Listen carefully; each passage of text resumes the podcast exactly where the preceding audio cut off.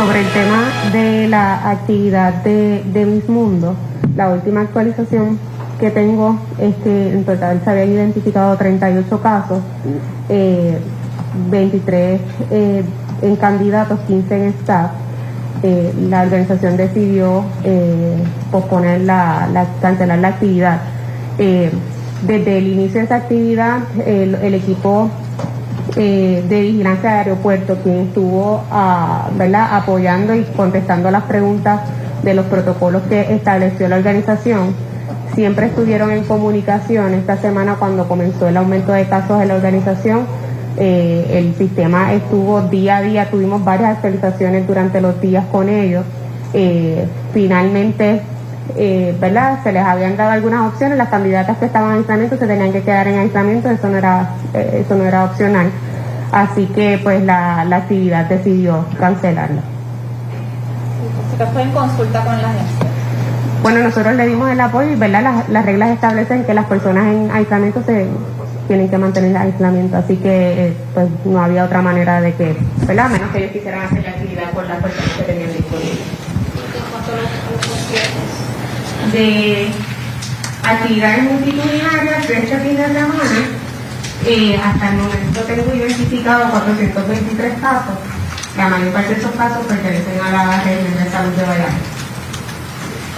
Pero yo quisiera mencionar y resaltar de los 4.000 41 casos que mencionamos. Bueno, ya escucharon ustedes las expresiones de los tres principales funcionarios del Departamento de Salud en torno a esta actualización del COVID-19 eh, en la isla. Nosotros vamos a regresar ahora con los compañeros en los estudios y esta noche en la edición de las 10 de Telenoticias vamos a estar actualizando esta información para ustedes. Desde las oficinas centrales del Departamento de Salud en Río Piedras les informó José Esteves. Gracias, José. Inmediato vamos al análisis de la licenciada Anabel Torres Colbert. Dice el secretario que no entremos en pánico, pero que necesitamos que todos tengan la tercera dosis. Queremos eventos masivos, tercera dosis. ¿Por qué entonces, si él es la persona que tiene la última palabra de recomendarle al gobernador que la tercera dosis sea obligatoria, requisito para eventos masivos, como ha recomendado hasta ahora la coalición científica, él no lo propone, haciendo tanto énfasis de la importancia? Mira, me parece que es evidente porque vemos que, en más de una ocasión el secretario iba a decir que esa tercera dosis debe ser obligatoria y como que se aguantaba. El poner como obligatoriedad la tercera dosis, que ya muchísimo científicos han dicho que no es un asunto de refuerzo, es que si ya pasaron los seis meses de, tu segunda dosis o los dos meses en el caso de la de Johnson Johnson, es que ya para todos los efectos perdió la efectividad la vacuna. Pero el decirlo de esa manera, el ponerlo obligatorio, de alguna forma va a trastocar no solamente todas las festividades navideñas de las personas, las actividades que hay este fin de semana de conciertos, de fiestas de Navidad, etcétera, y sobre todo esa fiesta de fin de año del gobierno que, que ha dado, ¿verdad?, tanta promoción y que si de alguna forma pide ese vacuum ID y al poner obligatoria esa tercera dosis, ese vacío ID tendría que estar atemperado a esa realidad, cosa que no daría tiempo. Por ende, me parece que la estrategia es parecer que están haciendo algo, que están ganando tiempo, que van a seguir alegadamente ¿verdad? observando lo que ocurre y después de en dos semanas, porque lo dijo una y otra vez, donde ya pasó el fin de año, recoger vela y entonces tomar las medidas que, que sean pertinentes según cómo esté el país y cómo sigan el aumento de los casos. ¿Cómo evalúa que el secretario dice que el Departamento de Salud no tiene que velar a la gente, que las personas son responsables de sus actos y conocen ya lo que tienen que hacer. Sin embargo, entonces la pregunta es, ¿para qué? Se firman órdenes ejecutivas, para qué hay reglamentos, instrucciones que seguir, si entonces no habría que fiscalizar. Mire, yo y yo podría estar de acuerdo con esa eh, aseveración que dice el secretario de Salud. Ciertamente al final del día todos somos responsables de lo que hacemos y donde nos metemos y tener la responsabilidad de si nos vacunamos o no, o a qué familiares visitamos si sabemos que nos expusimos de alguna forma u otra en una actividad. Sin embargo, yo creo que aquí es una de dos. Yo puedo comprender que no estamos en momento de lockdown, que hay que crear un balance de intereses porque también hay unas cosas que tienen que continuar. Sin embargo, me parece que lo tienen que decir. ¿Cuál es la política pública? Pues si la política pública es que a pesar de los contagios nos vamos a dejar llevar por las muertes o por las hospitalizaciones y no por los positivos, pues dígalo. Si nos vamos a llevar porque simplemente no vamos a hacer esa tercera dosis este, obligatoria porque entendemos que no vamos a seguir, ¿verdad?, con este sentido de dictadura, como dicen algunos con la ciudadanía, pues dígalo, pero que la gente no piense que porque está con esas dos dosis, cuando científicamente ya se ha establecido que pierden efectividad, entiendan que están completamente vacunados o porque el VacuID diga, etcétera, porque me parece que ahí es que crea confusión. Es decir la verdad, cualquiera que sea la política pública, para que las personas, precisamente en su, en su libertad y en su decisión, tomen la decisión correcta, pero hay muchos que leen y que saben por su cuenta, pero hay otros que sí se dejan llevar por el Estado. Y por eso es que tienen que dar un mensaje concreto, adecuado y consistente. Y eso es lo que muchas veces no vemos, que dicen una cosa, pero en las actividades y en la manera de, fiscalizar, como vimos en los conciertos, que sabían lo que iba a pasar, pero realmente no estuvieron allí para velar porque las cosas se hicieran adecuadamente, ni han habido consecuencias contra no ese concierto, muchísimas otras actividades, es que el pueblo se, se confunde y entiende que pueden seguir como si nada, porque a la hora de la verdad no hay consecuencias de ningún tipo. ¿Algún otro punto que le haya llamado la atención, sumado a si considera que la estrategia de la convocatoria era para anunciar un plan para atender a esos pacientes que tienen todavía las secuelas del COVID, pero que finalmente se habló de lo que verdaderamente estábamos todos esperando, que es la situación de la variante Omicron, las pruebas que se están haciendo y la tendencia alcista que hemos visto en casos confirmados con pruebas moleculares y en antígeno y esa tasa de positividad como ha incrementado, pero sumado a que el secretario todo el tiempo decía, no entremos en pánico. Sí, bueno, yo creo que la estrategia, y er, era lo que empezábamos a hablar en el pasado segmento, estuvo equivocada. Esto al final de lo que ocurrió en la conferencia era lo que todo el mundo estaba esperando. Las iniciativas son necesarias y el Departamento de Salud decir sus iniciativas también. Pero hay verdad, y que no, no faltarle respeto al pueblo que ciertamente está preocupado en un alza, se acercan todas estas actividades y hay unas personas que sí están pendientes a lo que va a suceder porque le temen al, al virus y porque en efecto hay una variante más. Sin embargo, a mí me parece, yo creo que esto es importante. Yo creo que en la medida de que todavía ni siquiera saben cuánta de la variante Omicron hay, la misma funcionarios de salud dicen que todavía la predominante es la Delta. Por lo tanto, el decirme que, que, pues, se pongan la dosis por la nueva variante como que no tiene mucho sentido cuando ni siquiera saben cuánto esa variante está aquí. Me parece también que llegaste a un punto y con esto termino, de que si a un vacunado tú te puedes contagiar, me parece que las, las directrices tienen que empezar a un poco uniformar y requerir esa prueba negativa para los eventos que verdad que, que lo requieran y así tratar de evitar la propagación, porque ya sabemos que aunque estés vacunado, no te quita a que te dé la enfermedad. Licenciada, muchas gracias por acompañarnos. Continuamos contigo, Walter. Gracias, Sujei. La discusión continúa, pero para eso pasamos con Ivonne Jorge y Tele Noticias 5 PM. En efecto, continuamos con más informaciones. Las imágenes se tornaron virales en las redes sociales. En la Pimpas se ve el momento en el que un hombre agrede a una mujer ante la presencia de decenas de conductores. Sugerimos discreción ante las imágenes. Bueno, contra este sospechoso de 28 años se erradicaron cargos. Pasamos con Luisa Sotero, quien amplía en directo desde Aguadilla. Luisa, ¿de qué cargos estamos hablando? Muy buenas tardes. A este hombre se le encontró causa bajo regla 6 por violencia de género y por la utilización de un arma blanca, específicamente un palo de golf que aparentemente se utilizó durante esta confrontación que se ha podido ver a través de este vídeo en las redes sociales. Hay que decir que ayer fue cuando se diligenció esta orden de arresto y el hombre fue ingresado a prisión por lo que no pudo pagar los 50 mil dólares de fianza que le impuso el juez. Este hombre es de 28 años, residente de Aguadilla y su nombre es Alfredo Morales Sanabria. Por otro lado, el teniente nos estaba comentando que este caso pudo ser radicado debido al formulario que había llenado la víctima el pasado 8 de diciembre y por el vídeo que ha estado corriendo a través de las redes sociales. Así que escuchemos.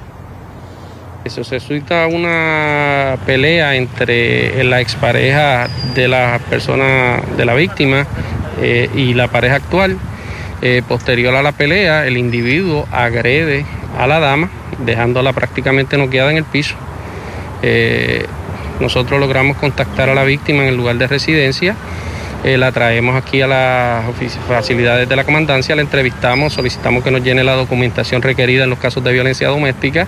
Con esa, con esa información que ella nos suministra en la planilla informativa y el video que está eh, recorriendo las redes eh, sociales, fue posible la erradicación el mismo día de los hechos.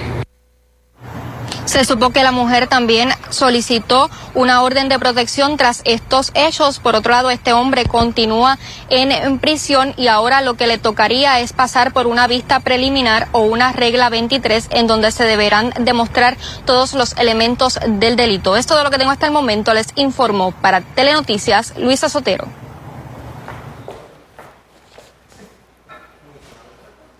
Y la policía investiga una querella de violencia doméstica reportada anoche en la avenida Piñeiro en Atorrey, en la que la víctima, según los informes de prensa, es la ex modelo Noris Díaz, conocida como La Taína. Se explicó que la víctima fue atendida en el Centro de Diagnóstico y Tratamiento de Río Piedras por los golpes que presentaba.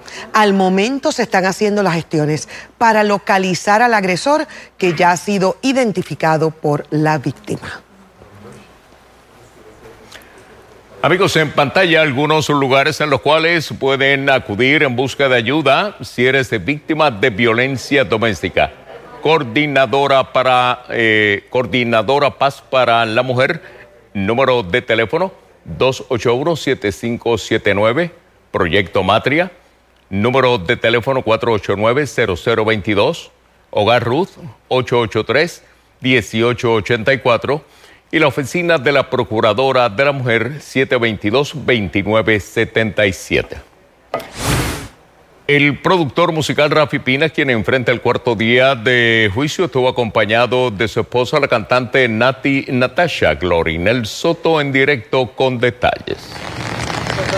Muy buenas tardes compañeros y amigos televidentes. La sorpresa en este cuarto día de juicio fue la presencia de la cantante Nati Natasha, pareja del productor musical Rafael Rafi Pina, quien enfrenta cargos por violación a la ley de armas aquí en el Tribunal Federal. Esta llegó pasado el mediodía de una manera muy sigilosa. Nadie se dio cuenta hasta que la vieron en la sala donde estuvo dijo ella al salir, pues eh, brindándole su apoyo a su pareja. A la salida de la pareja del tribunal, ella dijo que confía en la inocencia de Pina y que manejan este caso en familia, que están más unidos que nunca. Vamos a escuchar sus expresiones. ¿Qué te trajo por acá? Apoyar, apoyar, sí. Apoyar a mi pareja, claro que sí. ¿Ha sido un día muy difícil para ti por lo que has visto, lo que has escuchado? Todo, todo tranquilo, todo bien. Yo vine más a apoyar y, yo creo que con eso me siento bien. ¿Qué expectativas tienes ante este proceso? Todo positivo, mantener todo positivo, que yo creo que eso, lo, eso es lo principal. Siempre, siempre, aquí en la casa. caminando para allá.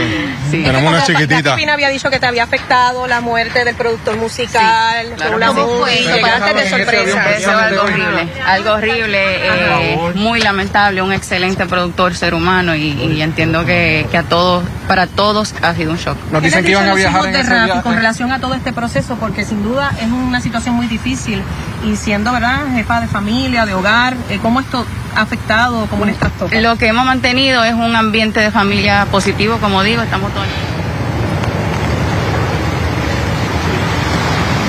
Entre tanto, este cuarto día de juicio transcurrió entre que la Fiscalía explicara cómo y desde cuándo se estuvieron interceptando las llamadas de al menos dos personas, entre ellas el teléfono celular del propio acusado, y luego intentando una vez más probar que Pina residía, vivía la casa de Caguas Real que fue allanada en abril de 2020. Pero a continuación un resumen de lo que aquí aconteció en el día de hoy.